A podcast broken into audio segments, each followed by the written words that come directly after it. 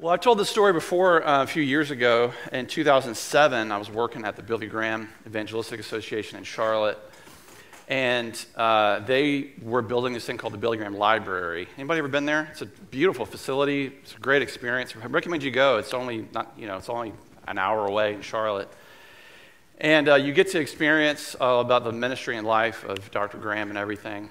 And so I was working there part time. I had a couple of part time jobs there, and uh, they finally finished this um, library.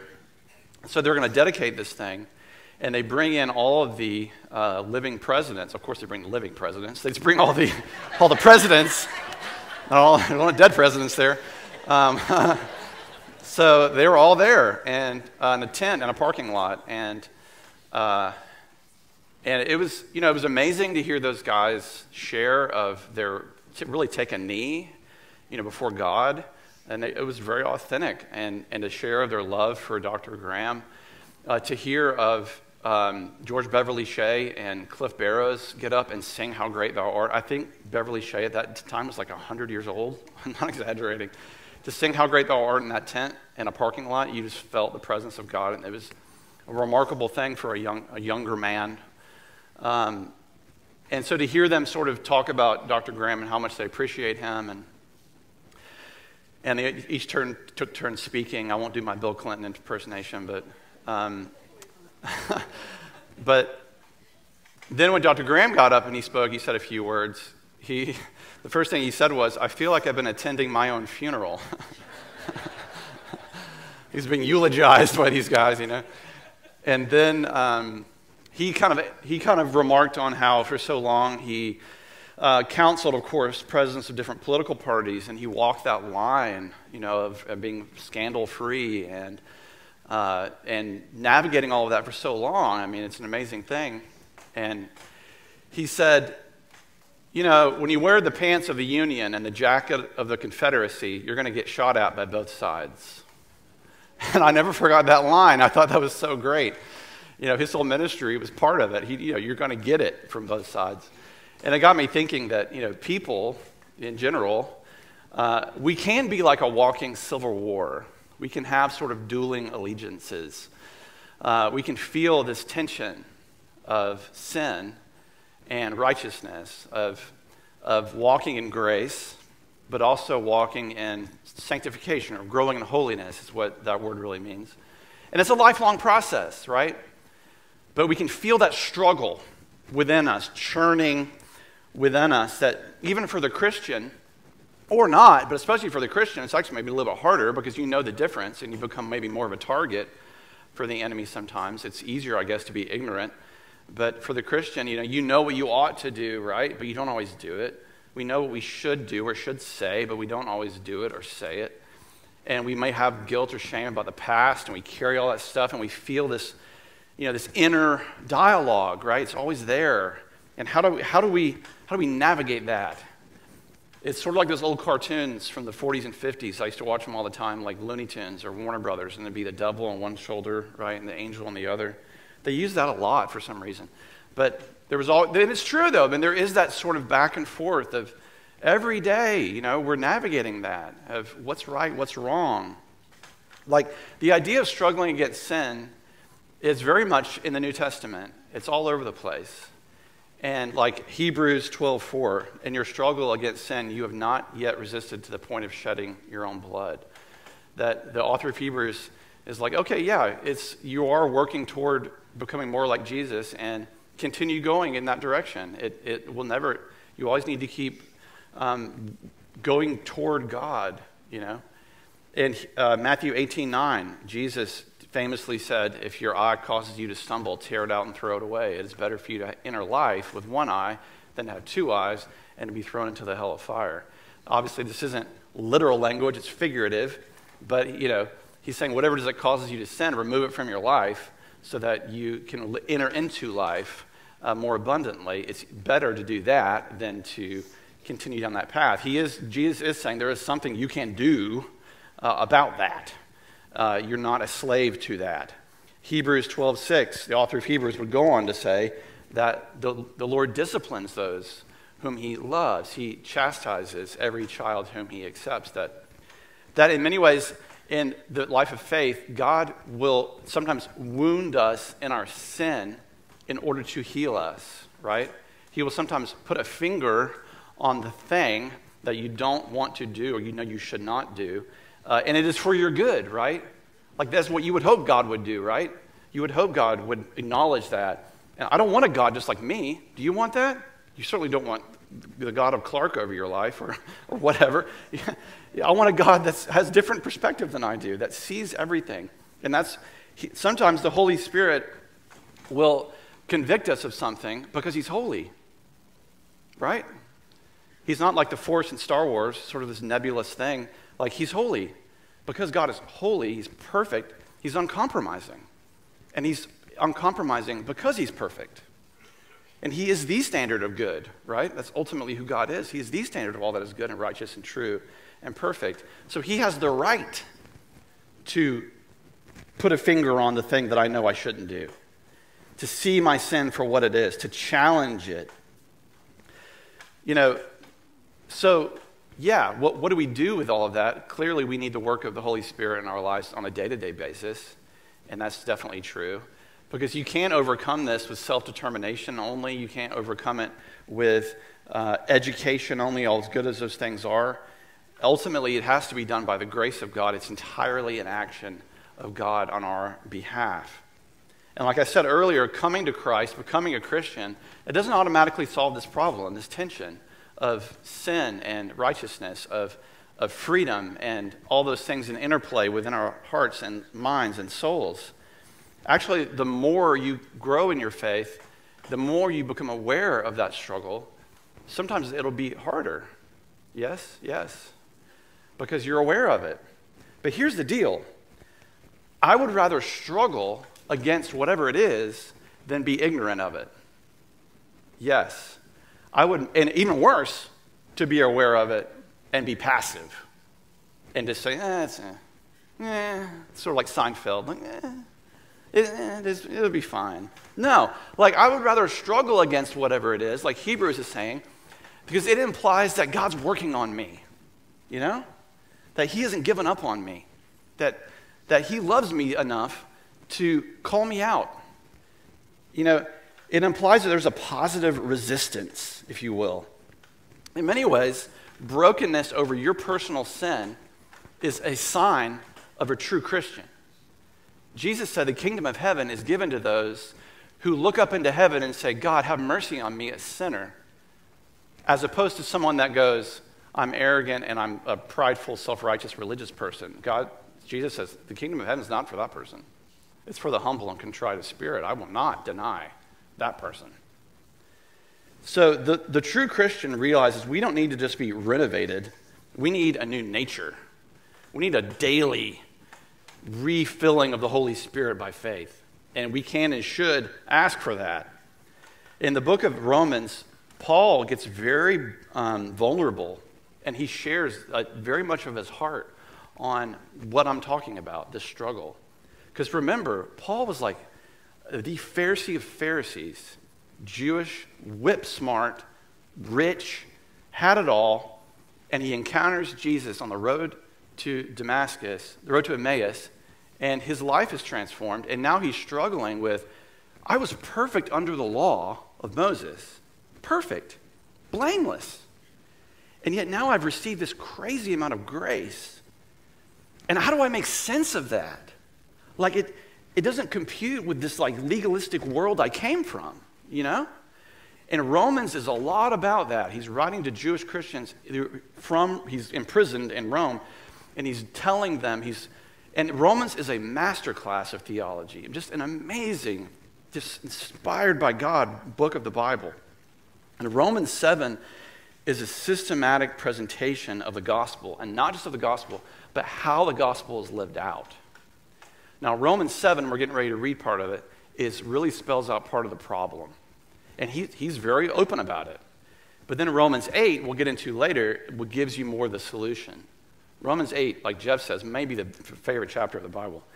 But Romans 7 14, this is what Paul says For we know that the law is spiritual, but I am of the flesh, sold into slavery under sin.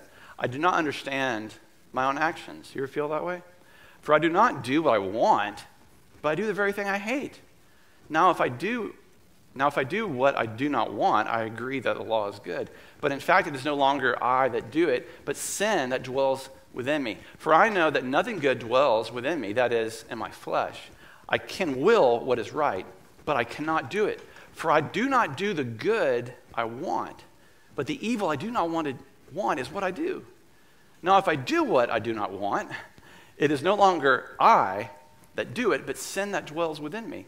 So I find it to be a new law that when I want to do what is good, evil lies close at hand.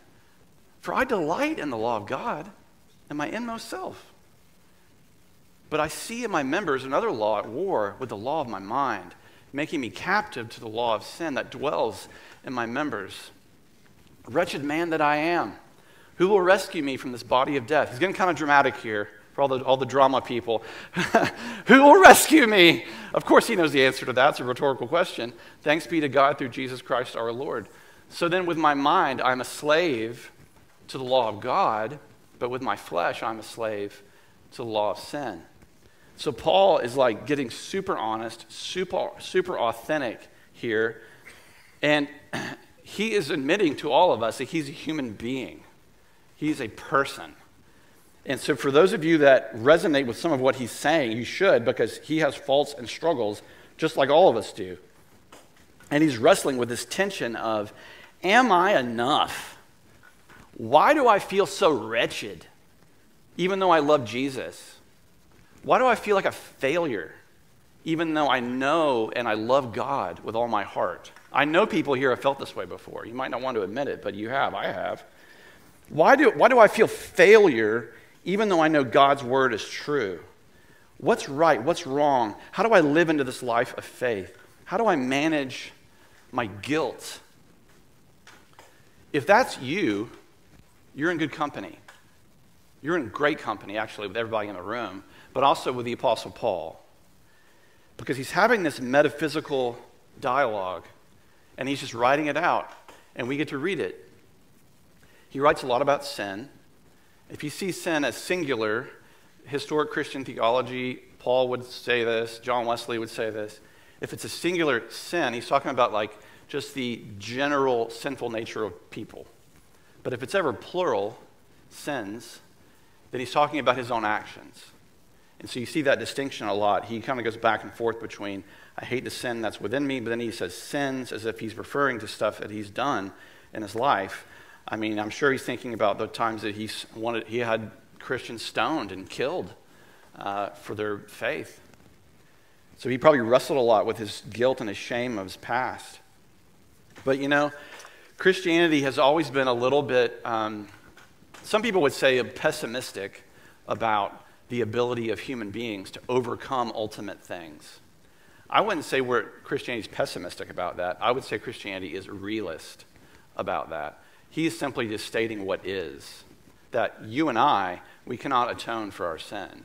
We can't, right? I said this before, but when people say to you, just forgive yourself, just forgive yourself. I get what you're saying is, hey, don't be so hard on yourself, and that's fine. But you ultimately can't forgive your sin, and I can't forgive my own sin. Only Jesus forgives sin. He's the only one. He's the only one. So ultimately, you and I can't forgive ourselves. It's, that's just a reality. So Paul's being super honest. And again, he's wrestling with this, this feeling of, I know the law of Moses. I was raised under it. I memorized most of it. And I know it's spiritual. I know it's good. But sin has used it as an instrument for death, as he would say. Now, what is he saying? How, how did that happen? Well, sin can take a good thing the law of God and twist it and turn it into a wooden legalism that's impossible to navigate.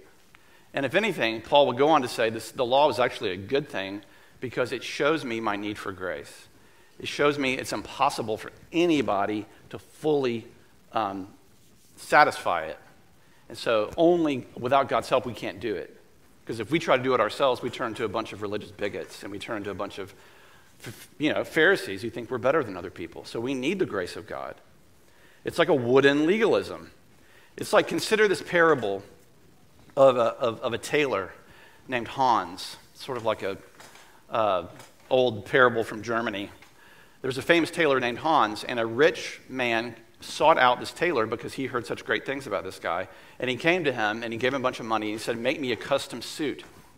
And whatever it costs, I want the best you can make me. So this tailor named Hans, he makes this tremendous suit, and the customer comes and picks it up. And when the customer puts it on, he found that one sleeve was going this way and the other one was going this way, and it was all bulgy and out of shape. And he pulled and he struggled and he wrenched and he contorts, and he finally gets his body into it. And he feels so proud. He's like, oh, I have the most beautiful suit of clothes in town. Everybody's going to think I'm the coolest. And he gets on the bus and he sits next. Why is a rich guy riding the bus? I don't know. But he gets on the bus and he sits next to somebody. And, and, he, and the, the man next to him asks, Oh, did Hans the tailor make that for you? And he says, Absolutely. I paid good money for this suit. And the man said, Amazing. I knew Hans was a good tailor, but I had no idea he could make a suit fit so perfectly for someone as deformed as you. And that's often what the church can do. You can get an idea of what the Christian faith should look like, and then you push and shove people in the most grotesque positions to fit them into it. And that's ultimately what the law had become for Paul and people of that day, especially. It was all about that. And they externally thought they looked great, but inwardly, Jesus said, You're a whitewashed tomb. You're dead on the inside. You don't know the love of God. You, you, you, know the, the letter of the law, but you don't know the spirit of it. You've totally missed the point. The law isn't bad, but it was pushing people into this grotesque uh, way of living your life. And so then Paul has this revelation in Romans 7 and especially in Romans 8. He realizes that my religious acts, the law, cannot stop sin. It cannot stop death. If anything, the law highlights your inability to uphold it. Religious acts cannot save you. They cannot. It's only faith in Christ that saves a human soul. That's it. He cannot make you righteous apart from his grace in your life. And Paul will go on to say, yeah, basically the ceremonial, the, the, the civil law, the law of Moses, it's over. It's atoned for. It's complete. The moral law still stands. The Ten Commandments, well, we still try and uphold that, don't we? A lot of the moral precepts in the Old Testament, those still stand. But you, so, so, so you can eat your shrimp, you can eat your lobster, you can wear clothing of two fabrics. God doesn't care. But the moral law that's perfectly embodied in Jesus, he fully embodies the moral law. It's, it still stands. Paul will go on to say about life in the Spirit, which we'll read about in Romans 8. But if you read the great saints of history, you would think that there are these sort of supermen and superwomen, that they never had struggles. But that's not true. There are people just like me and you. And if anything, the closer they got to God, the d- deeper in their faith they got, you, you hear language like Paul says, What a wretched man I am. Who will save me? If anything, the closer you get to the light, the more the shadows of your life become more pronounced. St. Teresa of, uh, said this. She said, It's true that we cannot be free from sin, but at least our, let our sins not always be the same ones or the same. I love that. St. Augustine said, who famously struggled with sins of the flesh, particularly in his younger years, he said, But my sin was this, that I looked for pleasure, beauty, and truth not in him, but in myself. Does that sound familiar? Does that sound familiar today with this situation? We are raising a, we have a generation of narcissists. It's not a judgment, it's just a statement of fact. And not, people haven't changed. This is 1,500 years ago. And Augustine is saying, I was all about me. I was worshiping myself and, and, and his other creatures. But the search led me instead to pain, confusion, and error. Broad is the way to destruction, Jesus said, and many, many people take it. But narrow is the way to life, and few people find it. And Augustine would go on to say how grateful he was that he found the narrow way through Christ to life. And Paul echoes this statement What a wretched man I am. And here's the rub many Christians stay in that place. I'm just wretched. I'll never be enough. You ever feel that way? You look in the mirror and you go, man, I suck. Is this the best you can do, God? Uh, your word says I'm like, a, I'm like created my mother's womb and all that, but man, I don't know. Be, be careful with staying in that place, though. God doesn't want you to stay there. I was watching a video of a pastor of a large church out west, and he was taking Q&A from his parishioners. They had an open mic, and people would come up and ask questions. And this one young woman came up with tears in her eyes, distraught, emotional. And she said, I feel so unworthy to take communion. Sometimes I don't even get up to do it. And this pastor goes, Okay, let me ask you some questions. Do you believe that the work of Jesus on the cross to atone for your sin was enough for you today? She said, Yes. Do you believe He's Savior and Lord of your life, that His work of grace is sufficient in all of its ways? Yes, I believe that.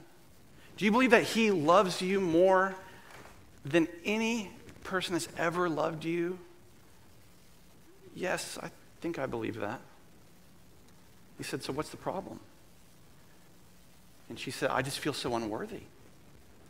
And the pastor said, Well, yeah, you're in good company. That's why you're here. The church is not a, it's not a cruise ship for sinners, it's a hospital for sinners. You know, it's not a hotel for saints. Yeah, if you feel unworthy, the kingdom of God is not far from you. You're close. because the more you become aware of your sin, that means he's getting close. And, and he, he, he, may, he might shine light on stuff you don't want him to. But it's because he loves you, right?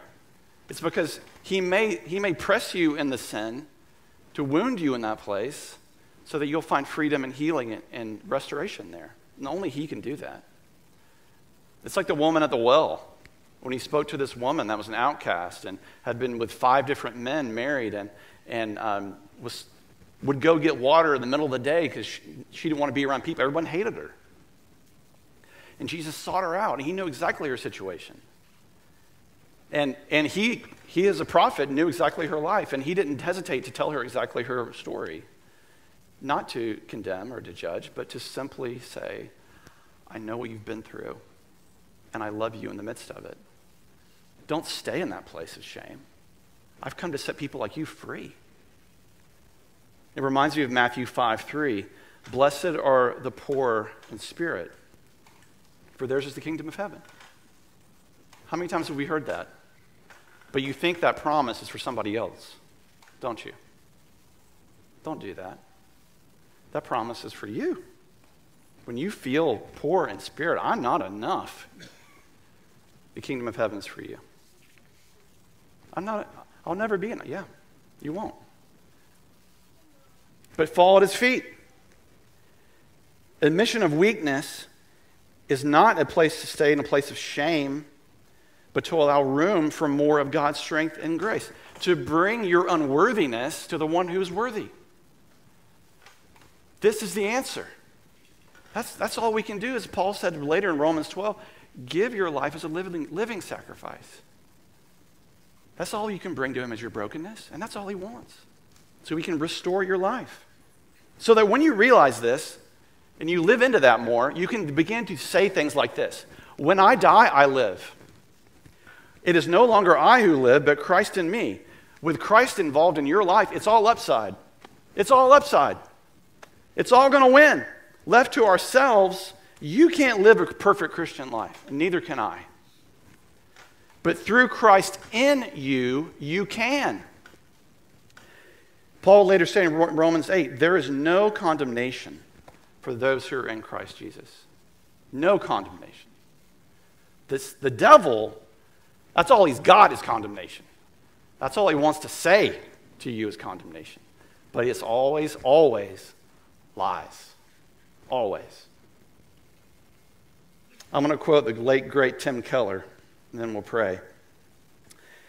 He says it so well, as he always did. Here's the gospel You're more sinful than you ever dared believe, and you're more loved than you ever dared hope. You're here today because you're in good company. And find joy in the struggle because it means that God is not finished with you. Let's pray. Thank you, Lord, that all we can bring to you is our lives, not our money, not our accomplishments, none of that. As good as those things might be, ultimately, Lord, we can bring to you our lives. And that's all you've ever wanted. Every time, Jesus, someone came to you for healing, you, you always, always healed them. You never turned anybody away.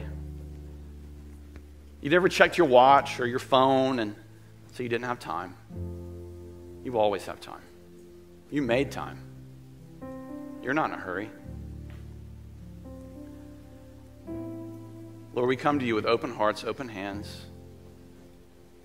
Highlight the things in our lives that aren't pleasing to you. Remove them from us and lead us into life everlasting. Help us live into this victory that the Bible promises. That we can bring to you our poverty of spirit, the ways we know we fall short. And you meet us there. That amazing grace. Bring your healing and I pray, Lord, that you would prove your word to be true. And to encourage anyone that, yes, we may sow with tears, but that we will reap with songs of joy because of your work in us. Lord, we run to you. In Jesus' name.